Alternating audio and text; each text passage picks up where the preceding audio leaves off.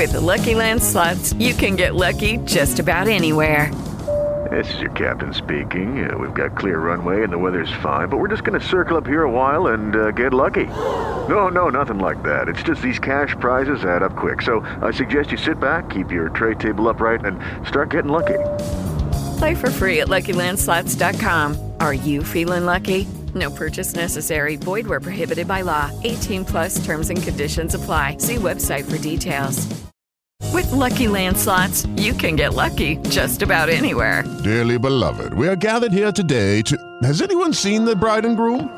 Sorry, sorry, we're here. We were getting lucky in the limo and we lost track of time.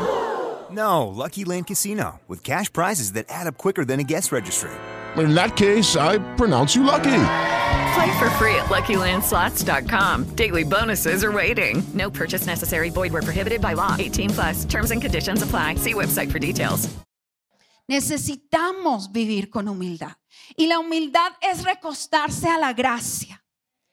Yo creo que, que, que, si una de las claves es vivir con humildad, necesitamos pedirle al Señor que nos dé revelación, diga revelación, necesitamos revelación de lo que es la verdadera humildad.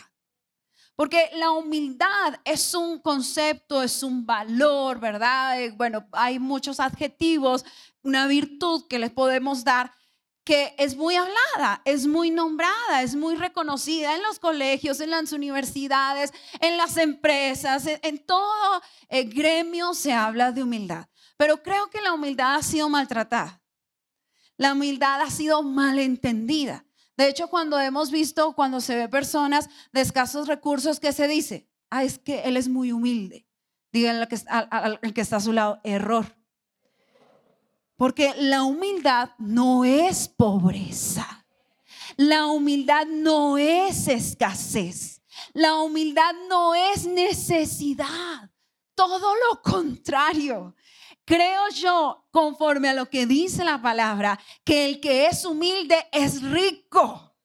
Y es rico en gracia, es rico en amor. El que tiene la capacidad de mostrarse con humildad en la vida, en su familia, en el trabajo, entre los hermanos, en la iglesia, es uno que ha conocido a Dios. Es uno que ha recibido el amor de Dios en su corazón.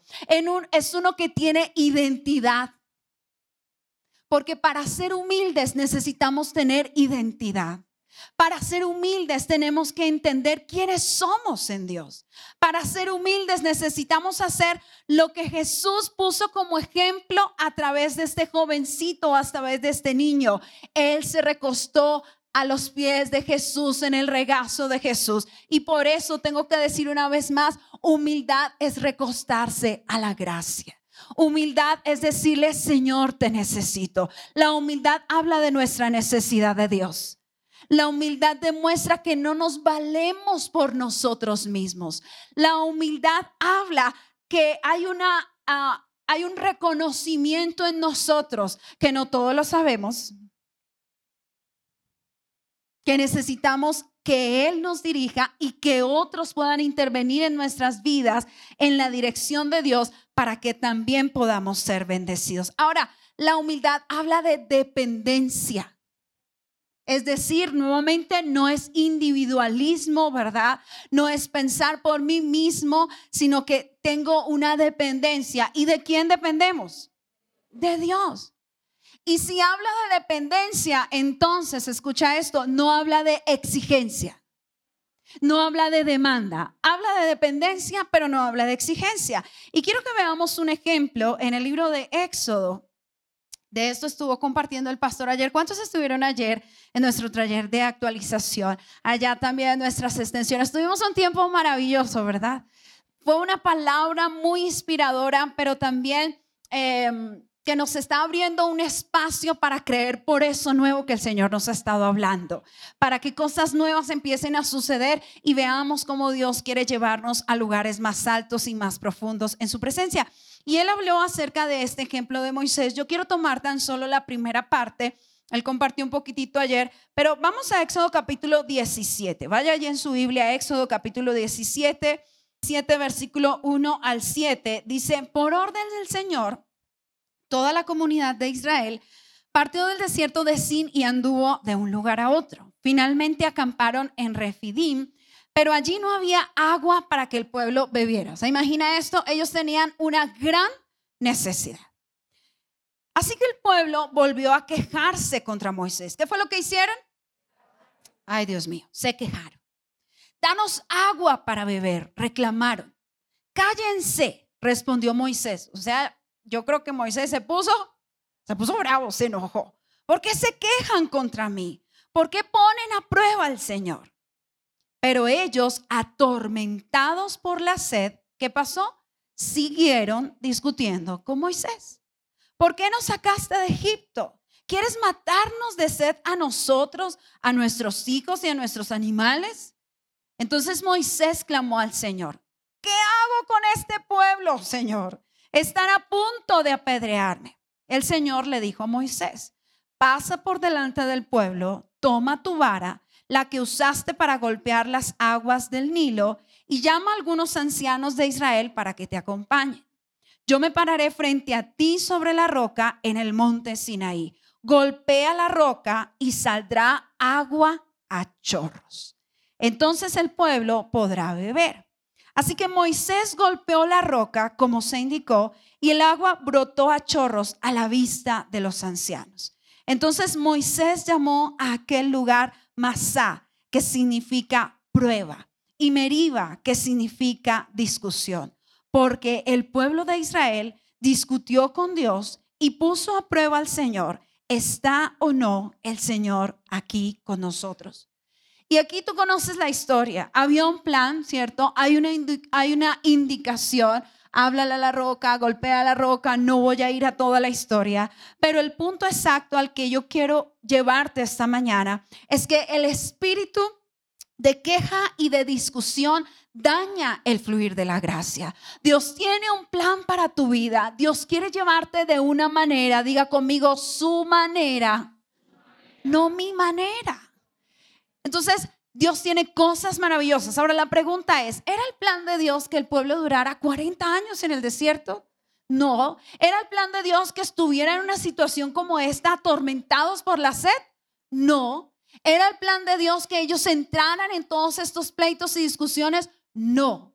Pero cuando nosotros no tenemos la humildad de reconocer que es a Él a quien debemos oír, que es a Él a quien debemos seguir, entonces viene la queja, viene la duda, viene la discusión y eso hace que el fluir de gracia se dañe. Nosotros necesitamos en este año 2023 vivir con humildad de tal manera que no estemos egoístamente reclamando nuestros derechos porque Dios ya nos dio todo, nos proveyó todo y aún en medio de las circunstancias de la vida que enfrentemos, en donde cosas no se den, en donde parezca que haya, que haya injusticias a nuestro alrededor, todavía necesitamos seguir creyendo que Él es fiel. Todavía necesitamos ensanchar nuestro corazón para saber que una vez más Él va a obrar. Todavía necesitamos seguir viendo cómo Él hace que cosas extraordinarias sucedan en nuestras vidas. Ahora, Filipenses capítulo 2, versículo 3, dice, no sean egoístas y no traten de impresionar a nadie. Sean humildes, es decir, considerando a los, a los demás como mejores que ustedes. Y nosotros necesitamos realmente hacer un acto eh, de conciencia y de autoevaluación muy profunda de manera constante o a diario, en la que podamos decir como el salmista dijo, examina mi corazón, Señor. Prueba qué hay dentro de mí, qué es lo que me mueve. Hay deseos egoístas que me gobiernan. Solo estoy pensando en mi propia necesidad porque sabes que el egoísmo y el pensar por sí mismo se gesta inicialmente en el seno del hogar. Entonces vemos a los esposos mirando quién manda quién, mirando quién hace mejor las cosas, quién lleva mejor partido. A veces las mujeres fueron criadas eh, eh, eh, como decir, mamita, no se vaya a dejar, no sea boba, no lo malacostumbre, porque usted empieza a malacostumbrarlo con que le lleva el tintico todos los días a la cama y a usted quién se lo lleva. Y muchas ideas incorrectas de este mundo hacen que nosotros dentro de la misma familia, dentro del hogar, los más íntimos, los más cercanos, tengamos pensamientos egoístas. Di yo no seré egoísta. Yo viviré en humildad. Yo pensaré en el otro, empezando por mi familia. Pensaré cómo bendecirlos. Pero para eso necesitamos humildad. Necesitamos despojarnos. Necesitamos dejar de pensar que yo soy el que merezco más, que es conmigo con quien son injustos, que es a mí a quien me deben atender, a quien me deben cuidar, a quien me deben dar, porque yo ya di. La Biblia dice, nunca nos cansemos de hacer el bien. Así que nunca es suficiente, pero tanto más todavía podemos. Ahora, la pregunta es, ¿qué pasa cuando ya no queremos dar más? Algo sucedió en el corazón que te lastimó, que te hirió y robó tus fuerzas, te desanimó. Entonces volvamos a lo mismo, te has sentido injustamente tratado, te has sentido injustamente... Eh, eh, eh, respondido frente a aquellas cosas que tú sí has sembrado o que tú sí has ofrecido, pero no has recibido a cambio. La Biblia dice, damos sin esperar recibir nada a cambio. Pero yo te digo una cosa, nunca, nunca, nunca el que da se queda sin nada. Nunca, nunca, nunca el que siembra se queda sin cosecha. Siempre habrá una cosecha. Y tal vez tú digas, pastora, pero es que mi esposa ya no me, lo, no me la aguanto. Algún hombre por dentro, sí, pastora. O alguna mujer dice, no, es que yo ya he hecho demasiado por ese hombre. O algunos padres dicen, no, es que estos muchachos no valoran nada. O algunos jóvenes dicen, no, es que mi papá es muy injusto. Cada uno está en su posición. Cada uno tiene un argumento para defenderse, pero la invitación de Dios esta mañana a través de su palabra es suelta, suelta lo que te aqueja, suelta el egoísmo, vive en verdadera humildad, entrega, entrega y da sin esperar nada a cambio y prueba cuán bueno es el Señor cuando tú decides vivir y caminar en humildad. Primera de Pedro capítulo 5, versículo 5 dice, del mismo modo, ustedes los más jóvenes tienen que aceptar la autoridad de los, de los ancianos y todos vístanse con humildad en su trato los unos con los otros, porque Dios se opone a quienes? A los orgullosos, pero ¿qué hace con los humildes? les da gracia. Mi versión, a veces tenemos un poquito de problemas con la que tenemos allí descargada, pero aquí dice, Dios se opone a los orgullosos, pero da gracia a los humildes. Un humilde es aquel que entiende autoridad. Una persona con humildad entiende su misión. Y al, primero al cual necesitamos someternos, ¿a quién es? A Dios.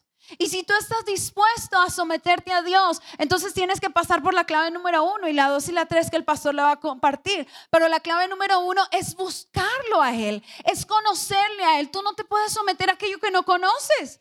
Tú no puedes meterte y decir, yo, los hijos saben, a ver, un hijo fue criado desde bebé por un hombre y una mujer que lo alimentaron, que lo cuidaron, que lo vistieron, que se desvelaron. Entonces entienden que ellos son buenos, que le han provisto seguridad y por lo tanto deberían o deben estar dispuestos a someterse. Cuando tú y yo conocemos a Dios como ese Padre bueno, como el que nos alimenta como el que nos cuida, como el que siempre está a nuestro lado, como el que nunca nos abandona, entonces estaremos dispuestos a decir, yo quiero vivir con humildad, yo quiero vivir, Señor, buscando tu presencia cada día, yo quiero, Señor, vivir bajo tus lineamientos, bajo tus decretos, bajo tu palabra y entender que es tu gracia la que me dirige. ¿Alguien dice amén?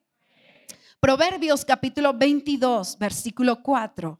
Proverbios capítulo 22, versículo 4 dice, la verdadera humildad y el temor del Señor conducen a riquezas, a honor y a una larga vida. No es el más astuto el que se va a hacer más rico.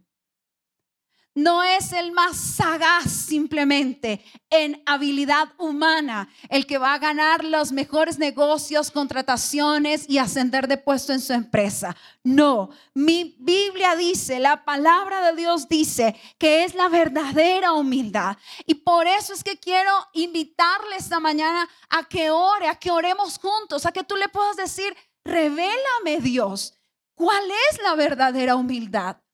Revélame, Señor, qué es que yo realmente sea un hombre, una mujer humilde.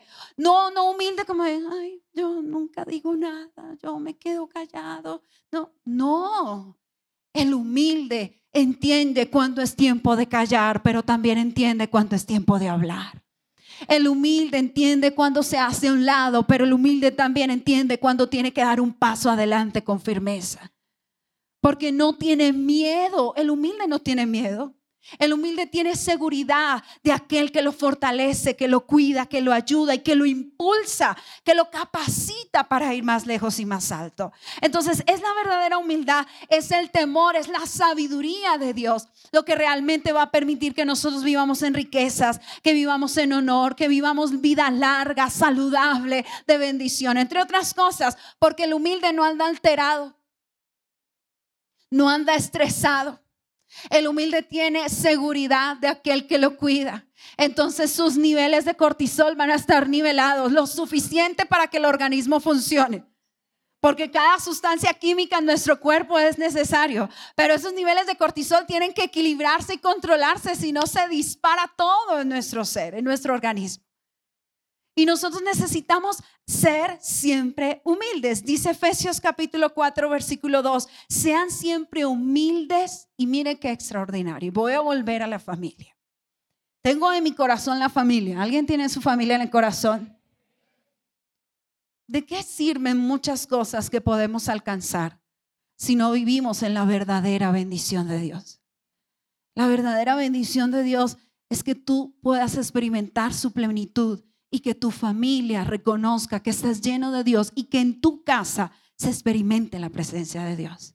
Se viva en paz, se viva en gozo, se viva en amor, se valoren los pequeños detalles, se emocionen como ahorita cuando se fueron de vacaciones. ¿Cuántos viajaron de vacaciones? Muchos salieron de viaje, de muchos de ustedes vi unas lindas, unas lindas fotos y me alegré. Otros se quedaron en casa y vendrán más adelante otros tiempos. Pero, pero las emociones de la familia no pueden estar alrededor de solamente disfruto humano natural que es pasajero. La emoción y el esfuerzo de la familia tiene que estar alrededor del amor que los une del amor de Dios que debe reinar en el hogar. Entonces, Efesios 4.2 dice, sean siempre humildes y el que sabe vivir en humildad va a saber responder con amabilidad porque no va a estar reclamando sus derechos. El humilde, repito, no va a estar reclamando lo que él quiere y lo que él necesita. El humilde va a estar dispuesto a dar. Y necesitamos aprender a crecer este año 2023 en paciencia unos con otros, en tolerancia por el amor que ha sido puesto en nuestros corazones. Entonces por eso dice, sean pacientes unos con otros y tolérense las faltas por amor. Las familias cristianas, las familias del CDA tienen que mostrar en el testimonio de sus relaciones, esposos, hijos, padres, que realmente Dios conquistó nuestros corazones y que queremos vivir en su voluntad. Pero me entristece pensar que nos congreguemos, que vayamos los domingos a la iglesia, los viernes, y que aquí levantemos las manos con, un, con una dulce paz y gracia, y en las casas estén gritando, peleando, ofendiéndose, hiriéndose, lastimándose, diciéndose palabras desagradables, incluso a veces hasta vulgares. No es esa la manera como podemos vivir en este año 2023. No vamos a vivir de apariencias, no vamos a vivir de fachadas, no vamos a vivir solamente eh, eh, en un engaño. No te engañes a ti mismo, dice la Biblia. Necesitamos ser humildes para reconocer, sí, a veces me exalto más de lo que, de lo que es justo. ¿Alguien puede reconocerlo esta mañana? Sí, a veces tengo actitudes que son incorrectas. Sé humilde y arrodíllate y dile, Señor, solo tú me puedes dar la capacidad de controlarme. La Biblia dice que Dios no nos ha dado un espíritu de temor, de timidez, de cobardía, sino de qué? De poder, de amor y de... Entonces fíjate, ¿qué es lo que te va a mantener con dominio propio? El amor llenos del amor de Dios. Quiero cerrar este punto con lo siguiente. Lo contrario de la humildad es el orgullo. Lo contrario de la humildad es el orgullo. Y necesitamos pensar, ¿qué es eso que en nuestra vida está condicionado por un orgullo dominante en nuestros pensamientos, en nuestras emociones? ¿Qué es eso que tú no has podido soltar? Argumentos, pensamientos, esas tales injusticias de las cuales nos valemos para exigir de manera orgullosa nuestros derechos. Necesitamos aprender a soltar, porque sabes qué, te voy a decir algo, el orgulloso es fácilmente ofendible, no el humilde. El humilde sabe pasar fácilmente por alto la falta. El humilde dice, ay, pero es que usted, si, a ti te van a decir, ay, es que usted sí es bobo, usted deja que hagan todo con usted. No, usted es muy inteligente. Usted no se apega a, a, la ofensa. Usted no toma en cuenta, la Biblia dice, no tomen en cuenta las faltas, las ofensas que hayan hecho contra ustedes. Suéltalas y deja que la gracia fluya. Y bueno, esto es un tema que, es muy profundo y que implica muchas cosas. Habrá ciertas circunstancias en la vida de relaciones de familia, de pareja, de hijos, en donde no se trata simplemente de dejarlo pasar, papás. Hay cosas en las que hay que ser firmes. Y la Biblia dice que nosotros tenemos, es, es, nuestra interpretación, no lo dice textualmente con estas dos palabras, pero lo que hemos enseñado por muchos años es que los padres debemos mantener un amor firme. Y ese amor firme es el que cuida el corazón, nunca lo lastima, nunca lo ofende. Tú no puedes ir contra tu hijo lastimando su esencia. Tú tienes que ir contra aquellas cosas que son debilidad en su vida, pecado, malas costumbres, cosas que se gestaron ahí en medio de este entorno del mundo. Pero mantenerte firme y ser disciplinado, porque a lo sí hay que decirle que sí y a lo que es malo hay que decirle no y ahí no negociamos. No hay negociación. A veces los hijos ven, pero mami, vente. No, no negocio con eso. Ah, pero es que tú te vas a la iglesia, yo mejor me quedo y te hago el almuerzo. No, te vas conmigo a la iglesia.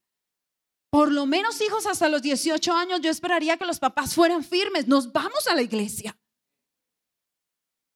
Por lo menos digo, y digo por lo menos porque ese tema de la exigencia de los derechos de los hijos hoy en día es una cosa muy seria. Porque en mi concepto personal, mientras un hijo mío esté bajo mi casa y yo lo mantenga, se somete a mis reglas. Haz que ya cumplí 18 y hago lo que quiera. Ah, bueno. Bien pueda, papito. Vaya, sosténgase, vaya, páguese y haga lo que se le dé la gana. Pero mientras esté bajo mi dependencia, se somete a mis reglas. Y como yo soy una hija de Dios, mis reglas están conforme a la palabra de Dios. No son unas reglas humanas caprichosas de tradición, no. Porque los padres también dicen la Biblia, padres, no exasperéis a vuestros hijos. No los presionemos más. A veces los padres también peleamos por unas bobadas que no vale la pena y contristamos el corazón de nuestros hijos. ¿Eh? Porque ya muchas veces dicen, no, pastora, pero suave, a los papás también dígales algo.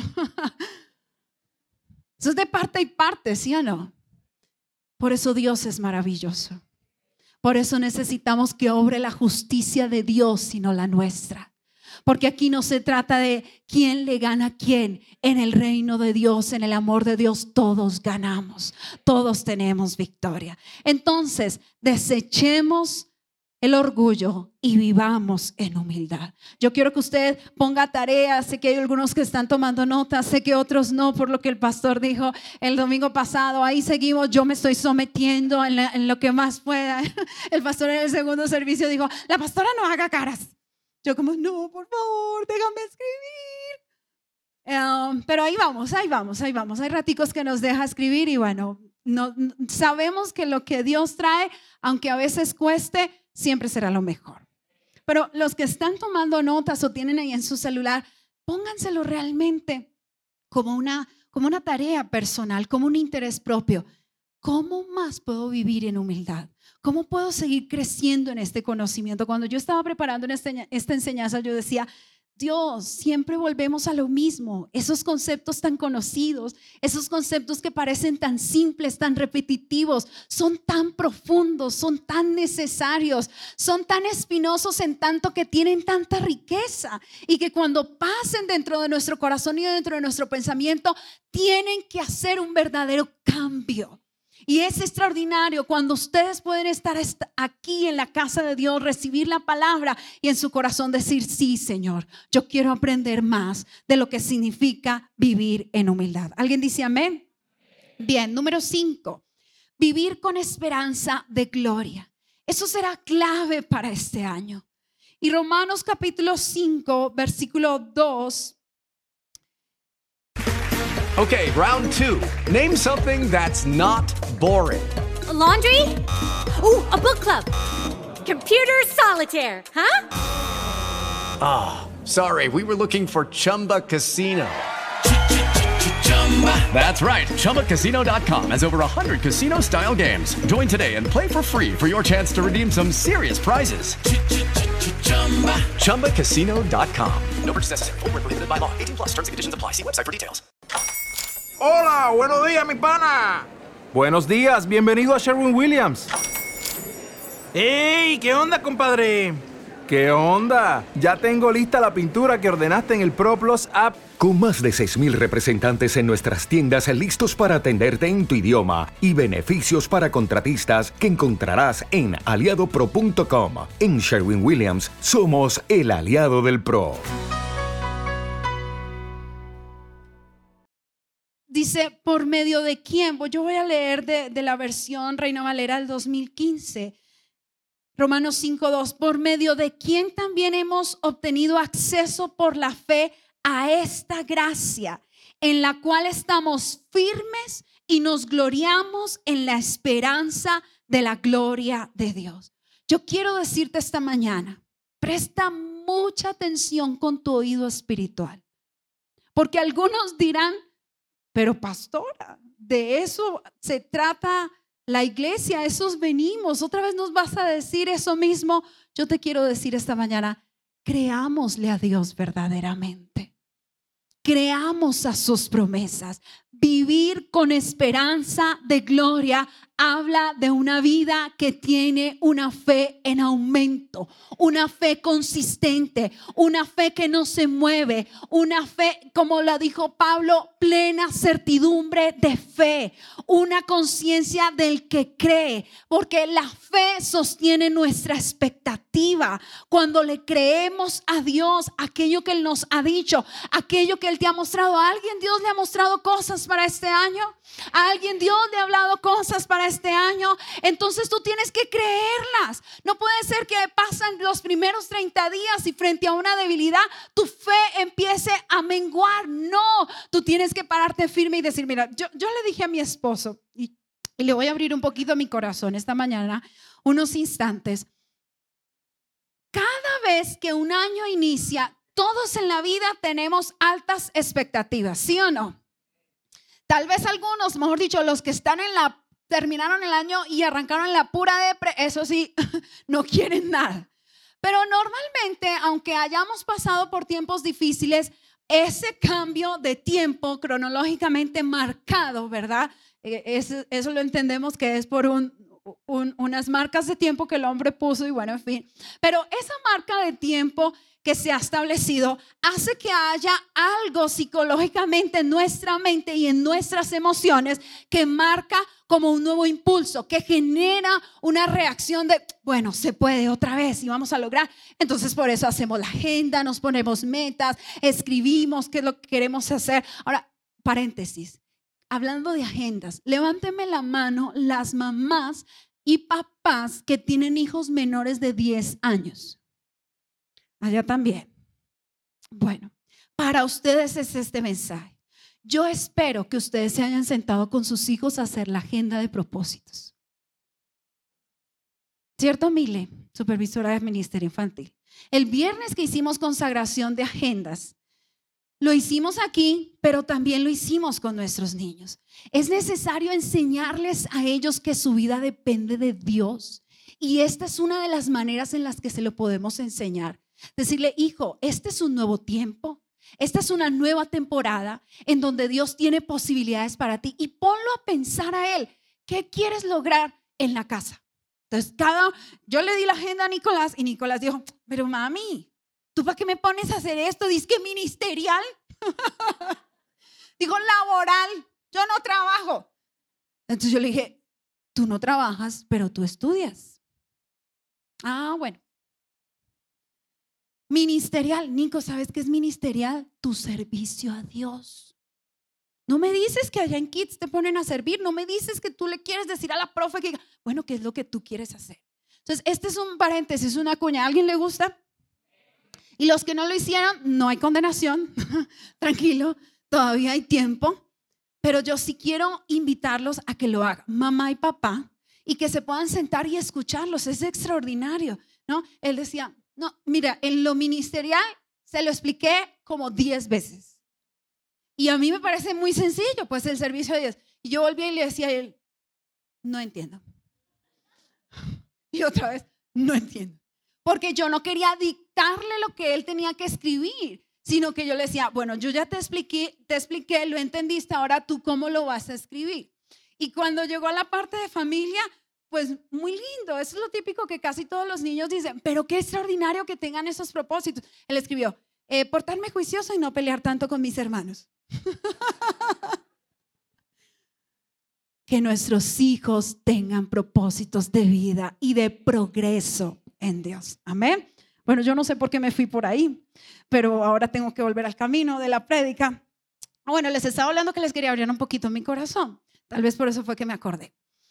Y cuando entonces empiezan los planes de cada año, uno llega con toda y eh, los que salen y están de vacaciones, entonces reposas y haces todo lo demás que implica programación y planeación. Pero siempre cosas suceden, díganle a su lado, siempre suceden cosas. Tranquilo.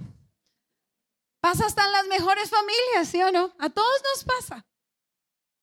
Y efectivamente, este año arrancando en términos de ministerio, nuevamente sucedieron cosas. Y yo le dije a mi esposo, yo le dije, ¿habrá algún bendito año de la vida antes de que nos vayamos al cielo que alguien nos salga con un chorro de babas? Que algo que te quiebra el corazón no suceda. Y no es que tengamos que, crear cuero cocodrilo, no. Pero, pero sí cada vez tenemos que hacernos más fuertes. Y más fuertes no para decir no me duele, no, porque entonces no estamos siendo humildes, sino para decir reconocemos el dolor. Es decir, duele, afecta, golpea, pero cada vez sé con mayor seguridad quién es el que me sostiene. ¿Quién es el que me ayuda? ¿Quién es el que me da las fuerzas? ¿Y quién es el que me va a dar el ánimo para no desistir iniciando la carrera? Porque eso es lo que el enemigo quiere hacer en tu vida. Estás apenas arrancando y tú dices, mire pastora, me propuse este año hacerlo mejor en mi matrimonio y este ya me salió con aquello. Mire pastora, me propuse empezar a hacer tal cosa en mis finanzas y ya me pasó esto. O sea, no es posible. Te va a suceder y te va a suceder arrancando para robarte el ánimo, la fe en todo sentido, en la salud, en las finanzas, con tus hijos, en el estudio, con todo. Pero tú necesitas vivir con esperanza de gloria. Tú necesitas seguir permitiendo que tu fe te mantenga viva, activa, firme y gozosa. Firmes en la gracia, dice la palabra, alegres en la esperanza de gloria. Colosenses 1:27 dice, el misterio es Cristo en ustedes, la esperanza de gloria, Colosenses 1:27. Y de eso también tenemos que pedirle al Señor mayor crecimiento de revelación, ser conscientes de la presencia de Dios en nosotros, del ser portadores de su presencia, del ser portadores de las respuestas. Primera de Pedro capítulo 1 versículo 21 dice, por medio de Él, es decir, de Jesucristo, creen en Dios, quien lo resucitó de los muertos y le ha dado gloria, de modo que su fe y esperanza estén en Dios. Y yo quiero decirte esta mañana que tu fe y esperanza permanezcan en Dios. No esperes en nadie, porque cada vez que tienes altas expectativas en lo humano o en un ser humano, te van a decepcionar. Te vas a sentir frustrado. Del que tú menos te esperas.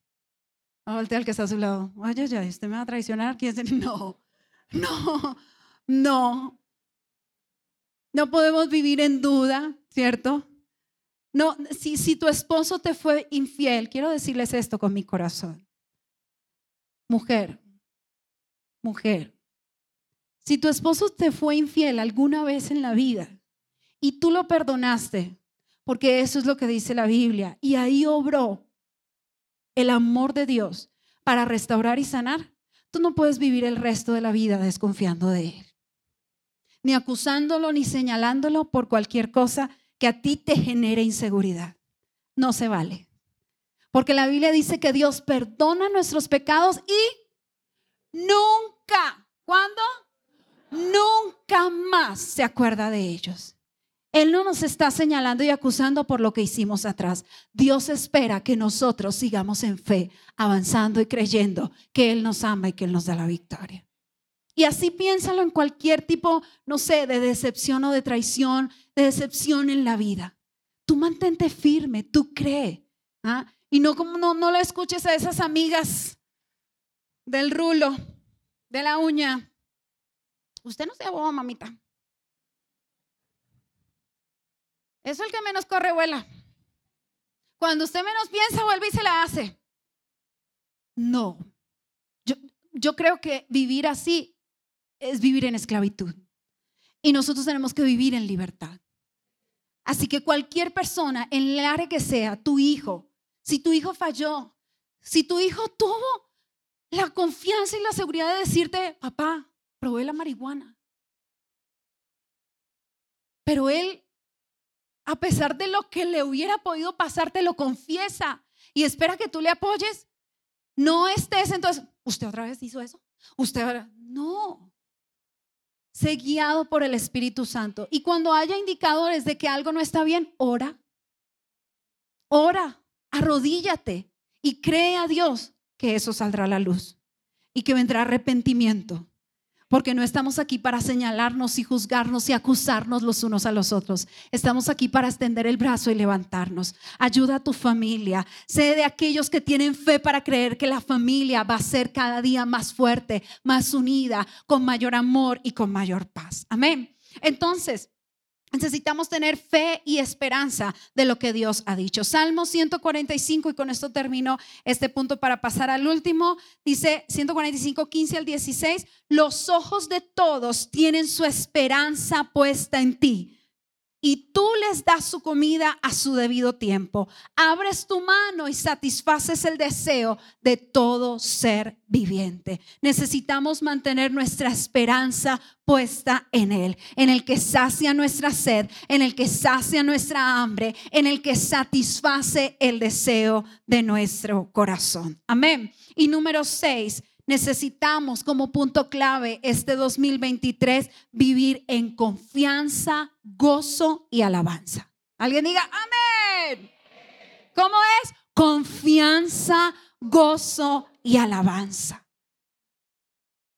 celebrar la gloria de Dios, celebrar quién Dios es, celebrar lo maravilloso que Dios nos ha dado, celebrar que Dios se dio a sí mismo para nosotros, celebrar que Él dio su gloria aún en medio de las pruebas. Jesús estaba en ese momento tan difícil y, le dijo que no se haga mi voluntad sino la tuya, pero si es posible.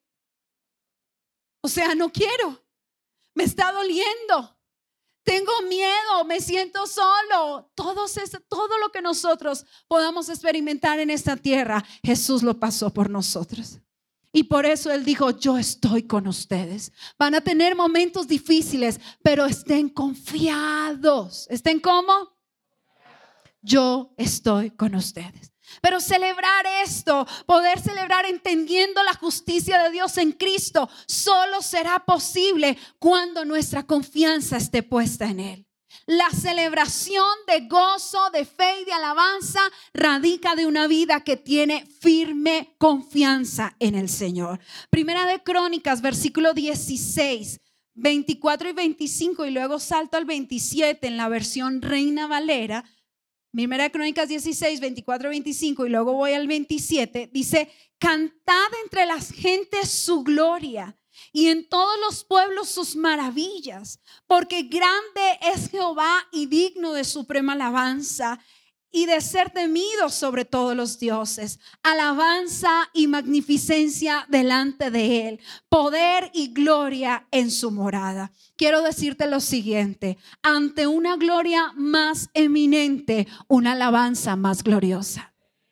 Voy a volverlo a decir ante una gloria más eminente, una alabanza más gloriosa, porque Él es digno de suprema alabanza. Necesitamos aprender a desarrollar una vida que proclama su gloria en la casa, porque la Biblia dice entre las naciones. Bueno, empecemos en casa. A mí me parece extraordinario cada vez que algo muy, muy chévere sucede, algo muy wow, y Nicolás puede decir, uy, gloria a Dios. Y yo como que lo miro y le digo, ay Señor, gracias, algo estamos haciendo bien. Porque eh, eso, eso se volvió automático. ¿A quién le pasa? Cada vez que cosas buenas suceden, a mí no me interesa si es con el taxista, si es con el doctor, si es con el empresario, si es con el gerente que me va a firmar el cheque. Pero si a mí me dan una buena noticia, para mí es automático que yo digo, gloria a Dios. Reconozco que Dios es bueno. Testifico que el que está haciendo y produciendo eso bueno en mi vida es Dios. Entonces anunciamos, dice la palabra, sus virtudes, anunciamos sus maravillas. Dice la Biblia, anunciamos a Cristo a todo hombre. Y si este año queremos ser efectivos para el evangelismo, para el discipulado, para extendernos, necesitamos tener una voz en cuello que proclame la bondad del Señor. Y que lo que más se oiga en nuestras casas no sea la lora de la queja. Y que esto, y que aquello, y que aquí, y que allá. Hay que entender los tiempos. Y vuelvo y repito, yo sé que hay momentos en los que nos cargamos y hay cosas difíciles, pero que sea más, que sea qué? Que sea más la voz de tu alabanza que la voz de tu inconformidad. Que sea más la voz de tu celebración que la voz de tu señalamiento. Que sea más la voz de tu estímulo que la voz del juicio. Es que no has hecho esto y falta aquello. Y y la pregunta es, ¿y cuántas cosas buenas dice? Esto es una buena estrategia. Que tú cada día, no sé, un diario. ¿Sabían ustedes que los diarios tienen funciones extraordinarias? De hecho, estaba leyendo un estudio en estos días, cómo se ha comprobado últimamente que potencializar una mente más eh, eh, con una alerta emocionalmente eh, saludable, es decir, que nuestra inteligencia emocional esté alerta de tal manera que se active de manera positiva frente a cualquier circunstancia de la vida, es desarrollada cuando tenemos diarios de vida positivos que son reforzados cuando se escriben. O sea, todo lo que dije, haga un diario donde usted pueda tener, donde usted pueda tener un récord, una recordación, un checklist, más de lo bueno que de lo malo. Digo más de lo bueno que de lo malo, porque en mi caso personal yo trato de hacerlo, yo trato de escribir muchas cosas, pero le voy a contar otra cosa más. Cuando yo he hecho diarios y cuando me pongo así toda corintellado, no, como, ay Señor, ¿cómo es posible? Bla, bla. Y me gusta mucho escribir. Luego, en ese momento, pues es la catarsis, ¿no? O sea, ahí sáquelo, bótelo, escúpalo, ¿cierto? Bueno. Pero después cuando ya me equilibré, cuando ya he permitido que la unción fluya que el Espíritu Santo tome dominio y control de la mente y de las emociones, y lo vuelvo a leer, digo, no, esta vieja, ¿qué le pasa? ¡Qué exagerada! ¿Sí o no? Y a veces tú te paras y tal vez no escribiste tu diario, pero tú dices, ay no, yo como que exageré. Se me fue la mano. Entonces necesitamos aprender a enfocarnos más en lo bueno, en lo puro. Eso es lo que dice la Biblia. Hermanos, piensen en lo que es bueno, concentren, la, NTV dice, concentren sus pensamientos en lo que es digno de alabanza. Dios merece nuestra alabanza y que en casa escuchen que nosotros somos mejores proclamadores de buenas noticias y de la bondad del Señor que de lo malo que está pasando. Amén. Entonces, este año será clave entender que le alabamos usando todo lo que somos para el servicio de la obra del Señor, para que su nombre sea exaltado, para que su nombre sea proclamado. Ahora, yo quiero hacerte una pregunta y esta sí, por favor, escríbanla. Los que no tienen cuaderno, escríbanla en el celular. Pero yo quiero que te vayas también entre todo lo que he dicho con esta pregunta. Tu forma de ser y de vivir, tu forma de ser y de vivir celebra y anuncia la gloria de Dios? Tu forma de ser y de vivir celebra y anuncia la gloria de Dios. Yo me quedé como, oh, por Dios. Señor, necesitamos enfocar nuestra mente y nuestro corazón en tanto que todo lo que somos sea reflejado en lo que hacemos. Dice ser hijo de Dios, muéstrate como un hijo de Dios.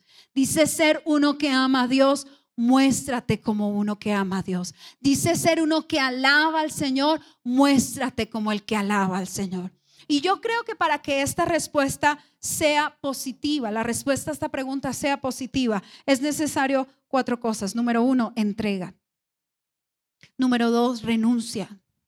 Porque yo creo que no habrá manera en que lo que yo sea y lo que yo viva celebre y anuncie la gloria de Dios si yo no vivo una vida entregada al Señor.